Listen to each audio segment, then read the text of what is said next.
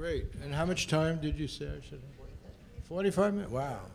Would you guys get it together? Uh, half hour? Oh, because I, I wrote the hour speech, so I'll cut it down. Uh, let me just say, I, I, I can't come to Oxy without thinking of what's wrong with our country. I, it symbolizes a lot of what I have to say about the, what's happened to this notion of the meritocracy, which was a, a great idea. Uh, you know, it's why we have uh, land colleges, why we had City College in New York, where I went to school. It's why we believed in public education. And the whole notion of replacing the inherited wealth and the aristocracy, uh, which was, after all, a Jeffersonian notion, with people educated, uh, able, was that they would then take their experience of their village, their farming community, their city, into governing, into the media, into uh, all areas of power uh, in the country. And uh, the whole hope of a meritocracy of kids who were smart and learning, and then they would advance on the basis of merit, but they would also take the experience of, of their youth. Uh, they would, uh, uh, you know, take what, the, what life was really like back there on the farm or in the, in, in the city and uh, transfer that. Instead, uh, what has happened really is we see that the meritocracy is used to separate people from their experience. did you say I said that Bill Clinton was a scalawag? Well, that's the kindest thing I would say. Uh, I, I, assume you're referring to his personal behavior, which is turning out to be the positive part of his uh, administration. Uh, uh yeah, by comparison, I'm not excusing it. Uh, but uh, you know, the, the, there is a guy born poor and you know in Arkansas and knows what it's like and ends up in government destroying the federal poverty program, uh, giving everything to the banks. Uh, you know, I'm going to give you a one minute, you can tweet uh, what I have to say, but I mean, a very disappointing example of, of what's supposed to happen. And then you have someone like Barack Obama, who, you know, I almost wore my Obama t shirt. Uh, I don't want to present myself as super wise and, and, you know never wrong. I get it wrong plenty of times, and one of the things I got wrong was Barack Obama. And uh, my wife, who's here, can tell you that some 26 or 30 hours, she'd already maxed out. She was fanatic for Obama. And 30 hours before, and for no other reason, I wanted an intelligent uh, president, and we did get that, uh, and with some balance, so I thought I was very grateful. Uh, but we were down in San Diego. I was speaking to the ACLU there, and a woman who was a big bundler for Obama, and I casually asked her, I said, It's in the bag, isn't it? And she said, Oh, no, no, we need more money. And like a real schmuck, I then write a check for $500 uh, and I get a t shirt. Uh, which I have to this day, some kind of original artist uh, design T-shirt, and uh, and it's really been a great disappointment, and a disappointment that I've tried to understand. I've actually gone to the school he went to in Honolulu. I've talked to people who knew his uh, grandparents. Uh, I actually, it turned out, was at a rally with his African father uh, in, Hawaii. I didn't know until I went through the ILW, International Longshoremen Union's records, and, and uh, saw that we both participated in some kind of peace rally. Uh, at least I think we did. Uh, you know, I don't have photographs, uh, but it seemed to me we did.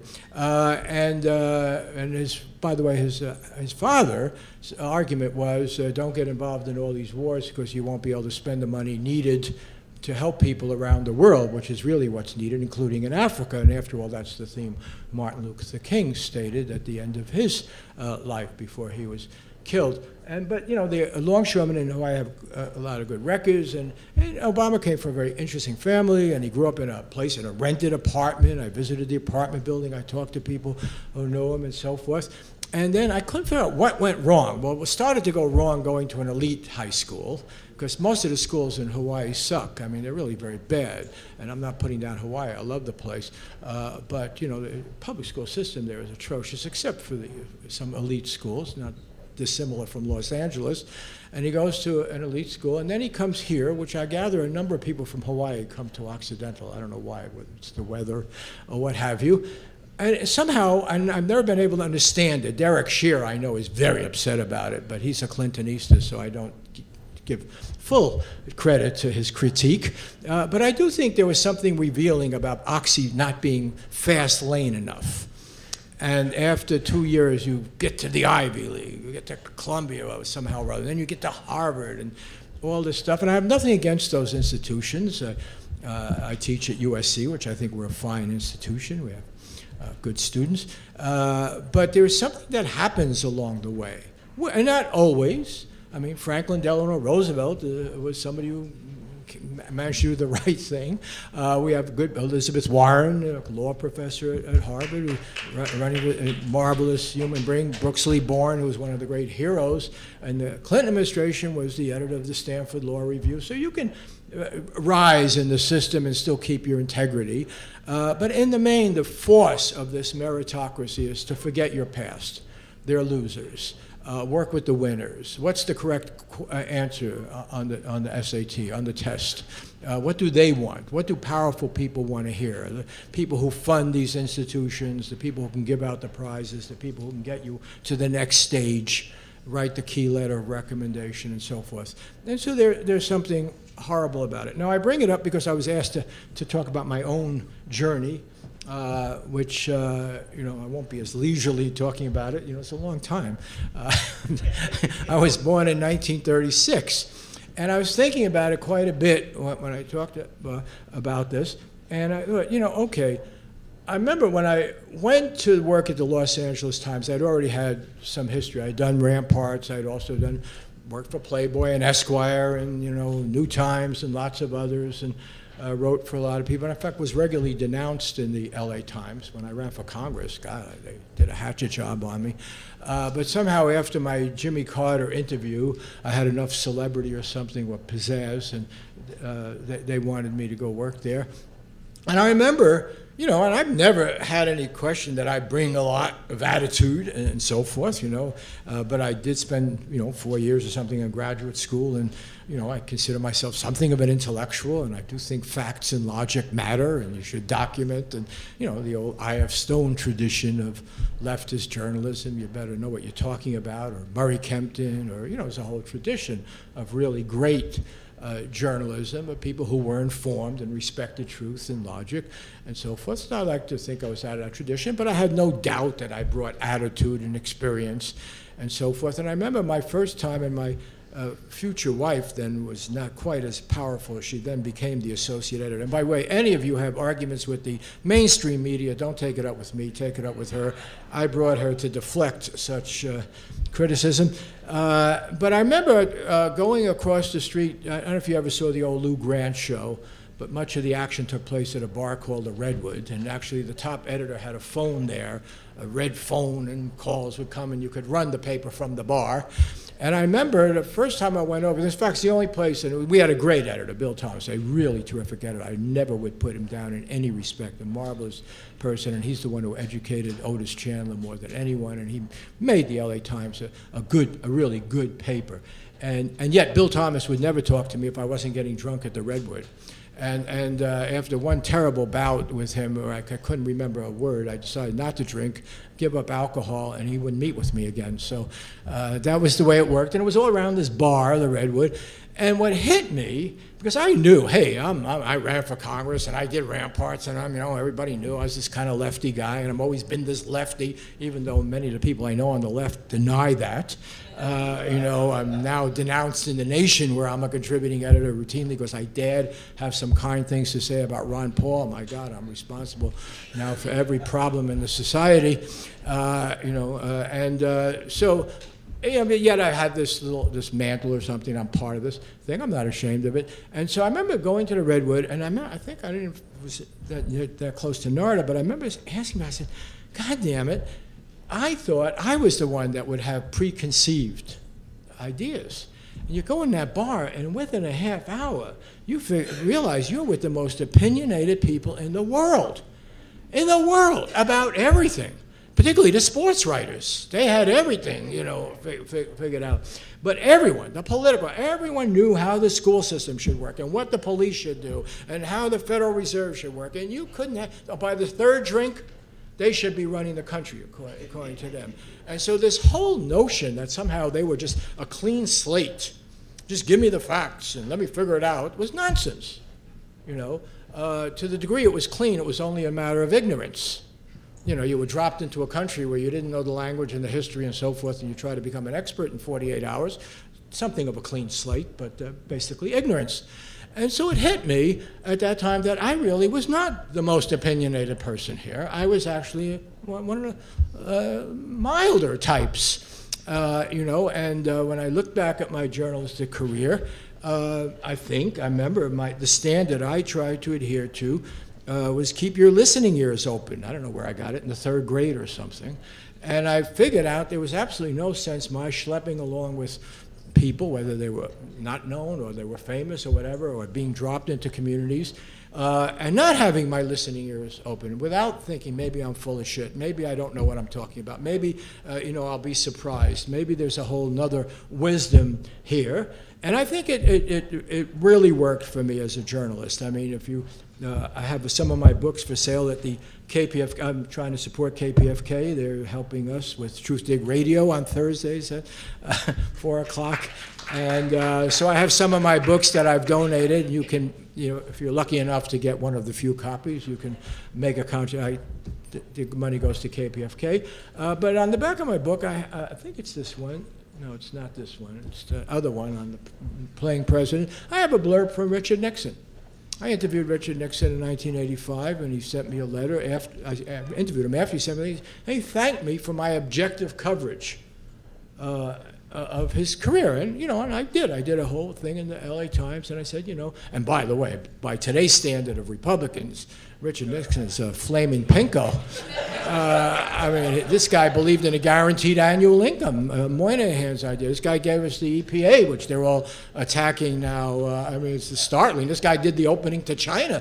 You know, I'm, after being a mass murderer, I'm not going to whitewash him, uh, but you know, there, there was at least some sanity and some sense of of, of limits, and I got along quite well with Ronald Reagan, uh, who I interviewed first before he was governor. I interviewed him before he was president. He was ge- very generous with his time. I got along with Jerry Falwell.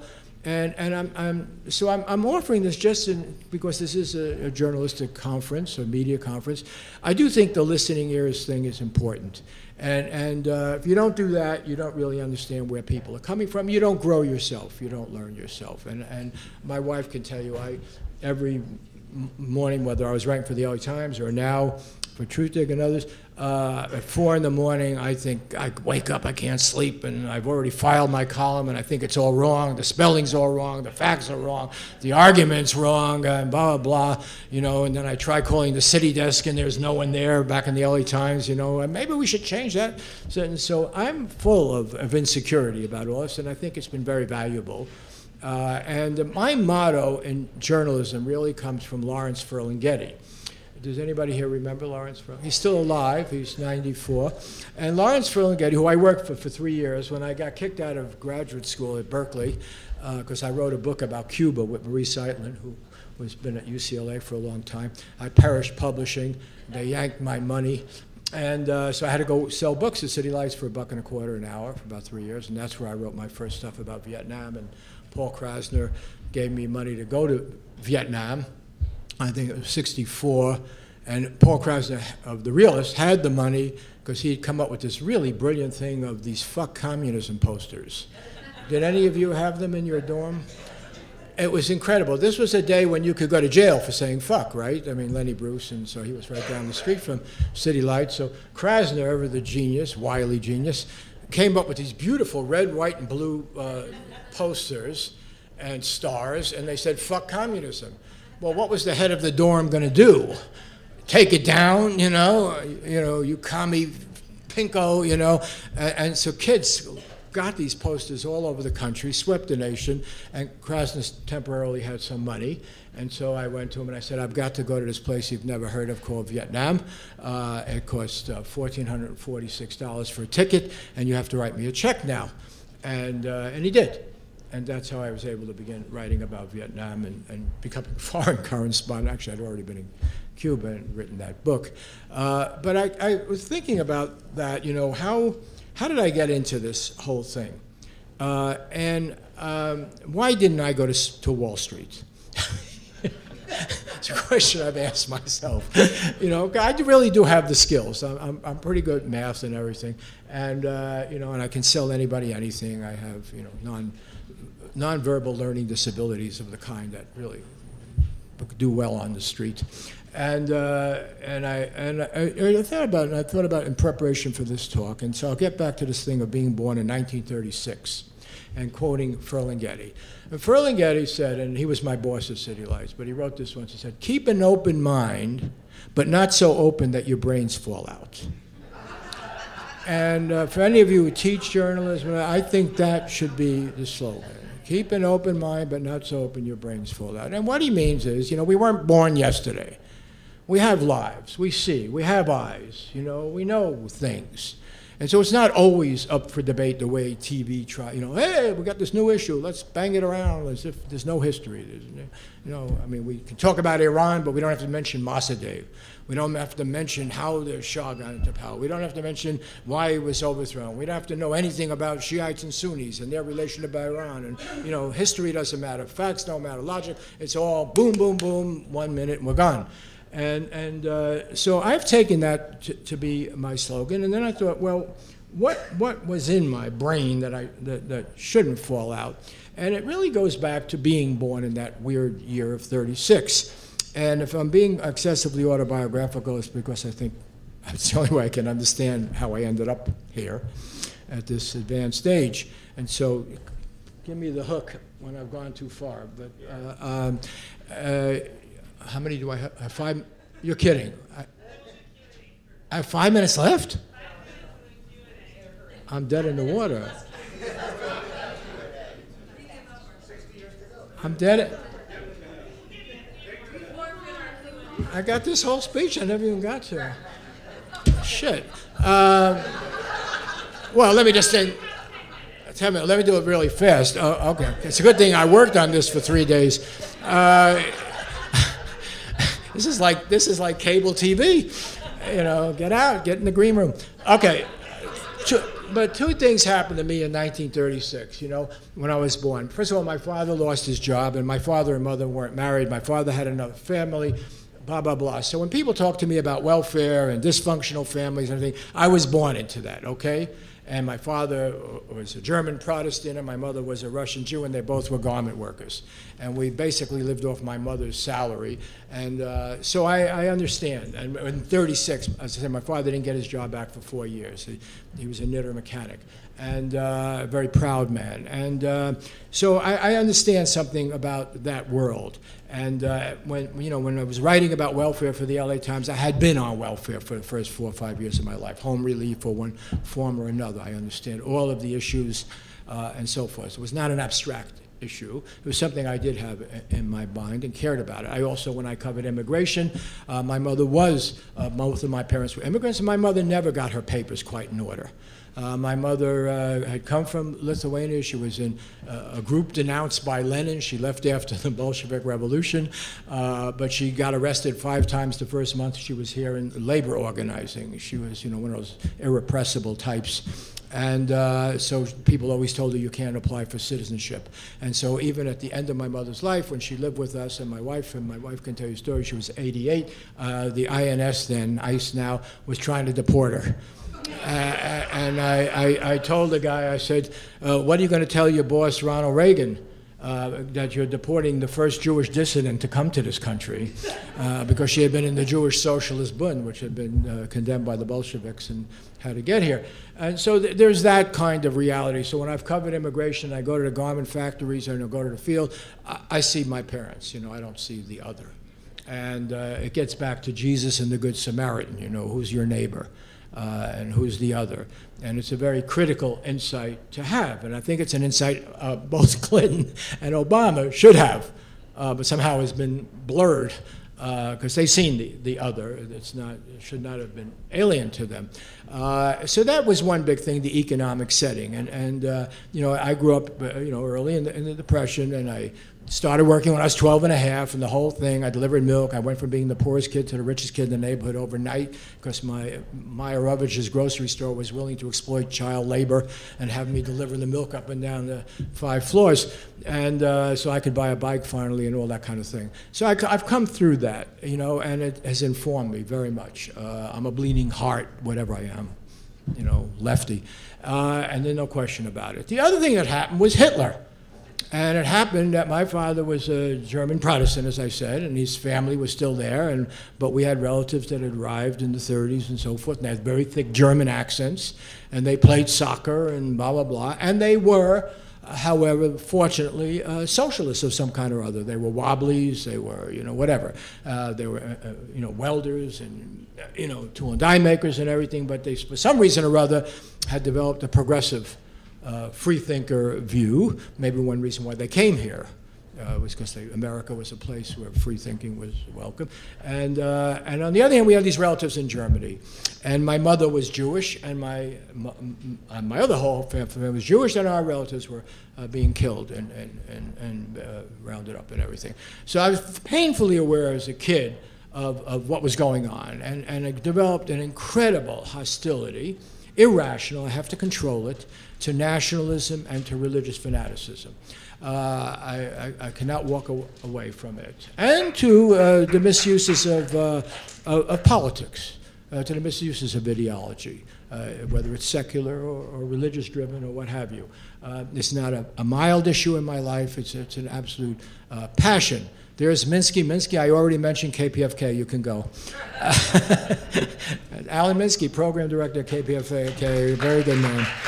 Um, had a father who was a great economist. If they'd listened to him, we wouldn't have the economic crisis, but that's a whole other uh, story. So, the other big thing, I only have now three minutes, the other big thing was this war. And what was startling to me, my mother used to have this game to, to get me to eat my food, and the bad guys, you know, were the things that she wanted me to eat, like dessert. That was the Germans, was the cheesecake. Uh, and uh, the Russians were, were uh, no, the Germans, the Germans were the spinach, the Russians were the cheesecake. I'm sorry, I got it wrong. And then it changed overnight. Uh, but as a kid, you know, we burned Hitler's house, we killed Krauts, uh, you know, even though my father was a Kraut. Uh, so I had to go through all this. And what I was amazing to me and my view of mainstream media was how that changed, uh, to my imagination, almost overnight. Overnight in my school, in the community, everywhere the Germans went from being the most evil people, and they, they certainly participated in the greatest evil of modern history, the best educated, with the finest music, the highest level of science, the greatest sense of order, and, by the way, less anti Semitism than they had in Eastern Europe and other places. And somehow they became the big, most incredibly barbaric people of modern history, okay? And then suddenly it was forgotten.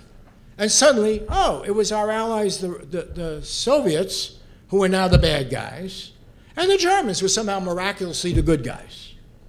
And I never could rest easy with this.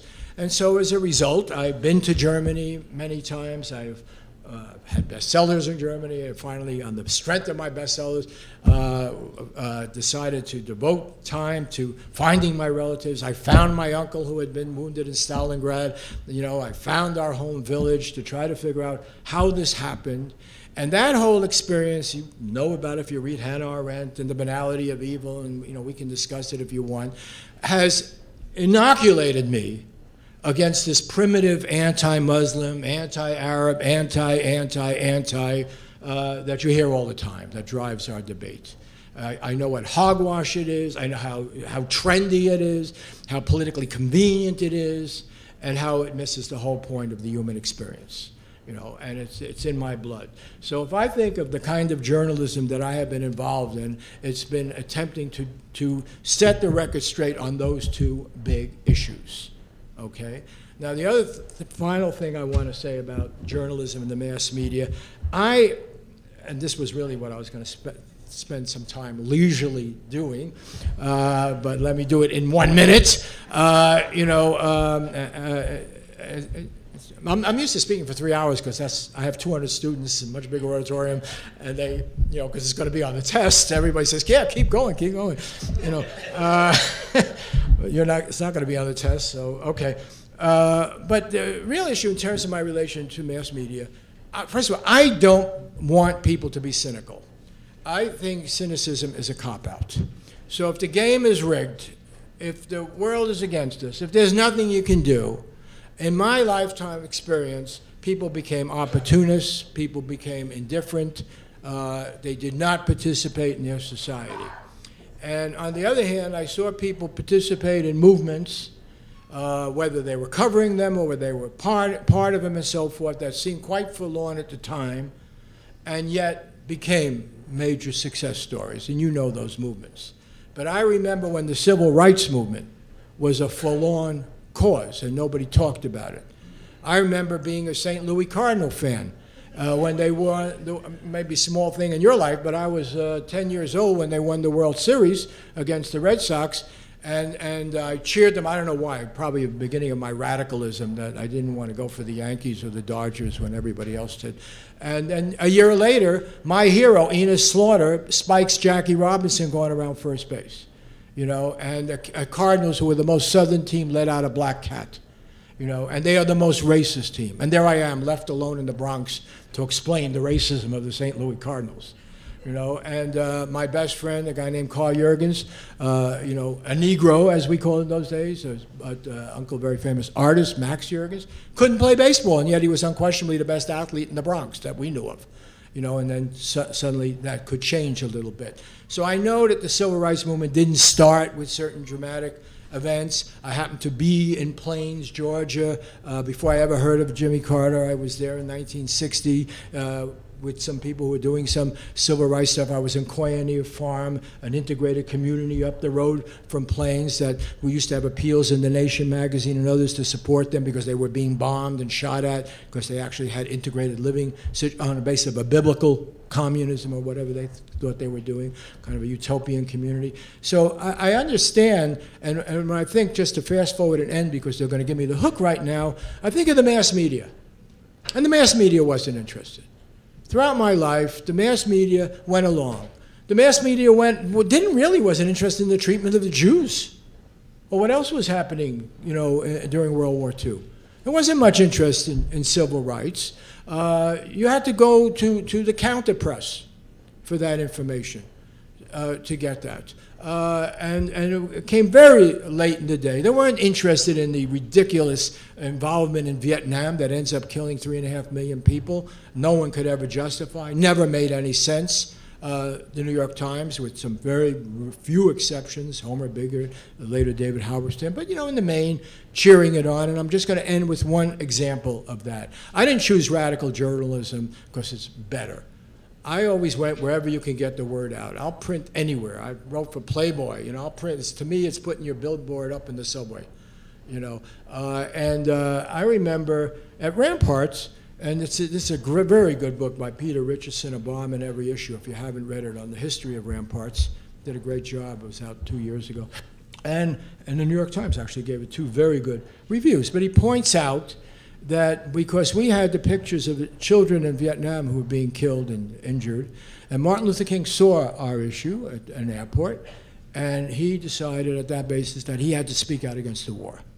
And when he spoke out against the war, the New York Times editorially denounced him. He called the United States the major purveyor of violence in the world today. And he said, How can I not speak out against that when I'm urging nonviolence on kids in, the, in, in a ghetto community? And, and uh, he spoke out, and the New York Times denounced him for disorienting the civil rights movement and undermining it and splitting it and so forth. And we published it in Ramparts. Martin Luther King gave us the exclusive right uh, to publish it because we wanted the whole statement that he had made at Riverside Church. Uh, so, my mind, you need alternative media because the mainstream media, the media, will fail you, and it will fail you because of the nation, nation of ownership power, and what have you. However, I say use it whenever you can. Use. I'm not a purist. That's why I was at the LA Times for 30 years. However, I always kept my right. I had, I was very clear about this. If you don't want to print it, I have the right to print it elsewhere. That was uh, something Otis Chandler went along with, Bill Thomas went along with, you know, and so on the few occasions when it looked like they might not print something, I was able to go downstairs and say, fine, your paper, but let me give it to the nation. And in fact, I did that with the last story I ever did for the LA Times, and reason I went to become a columnist instead of reporter. It was on welfare. It was on Forrest City, Arkansas. It was on the lie of Bill Clinton of Project Success, and they thought they had enough already, and so I, I did it as a, a cover in, in, the, in, the, nation. Uh, and I finally, because I haven't covered really what I want to cover, the economic meltdown, uh, and if you read my book, you'll see the mass media was totally complicit. Totally. Why? And I'll give you the one minute explanation. They wanted deregulation primarily. You know, they've got it. What did Clinton represent? Deregulation, uh, first of all, represented ending the federal poverty program called welfare reform. Terrible. Okay. Secondly, the media, all these people wanted telecommunications reform. They always use the word reform. As a result of this telecommunications reform, cheered on by the mass media, uh, you could have a radio station and a newspaper in the same market and blah, blah, blah to get the synergy. That's why the LA Times went uh, down.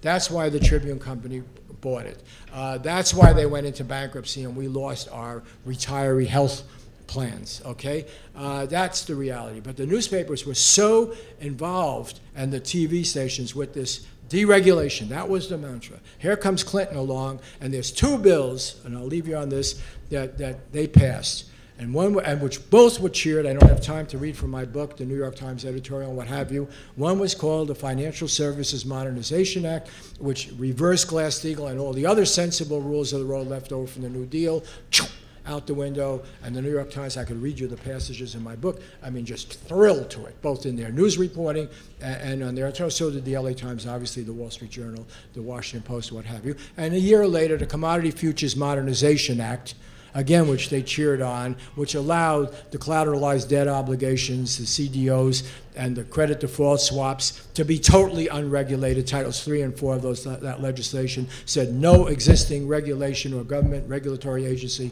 will be able to control these devices. That's the basis of the whole housing boom, the meltdown, and this thing that has cost us over 10 trillion dollars. So, uh, and that was cheered on by the mass media. So if you need, forget about, mean, there was a Iraq War, of course, which the mass media cheered on and out of cowardness. Uh, but if you want a current example of why you can't rely on the mass media, is because the ownership, it doesn't have to be GE, which owned NBC. You know, it doesn't have to be that blatant. The fact is, the owners of these ventures have the perspective of the 1%. Just, it's just a reality. There are individual editors and journalists who can stand up against it, who can challenge it, but in the main, that's where they're coming from and, and that's what the conversations are going to be at their country clubs, uh, you know, and uh, power lunches, and they're going to uh, push things in that direction. And, and that's why they were very late to cover the Occupy movement. In the end, when the Occupy movement gets, uh, I hope it's temporary, uh, destroyed, who does it? It's the mass media talking about all the confusion and what do they really want and everything. You know, what are they really program? And, and it's liberal mayors primarily sending the cops in to smash people who are exercising the, a right that is clearer in the First Amendment than the right of free press. The right of citizens to peacefully assemble to redress grievances. And if you can't address grievances at City Hall, you know, or in Oakland and City Hall, I've been at, you know, the both of those encampments, and I spoke to them. Where the hell are you supposed to do it? You know, and yet the mass media went along with that. So I'll end on that note. And, uh,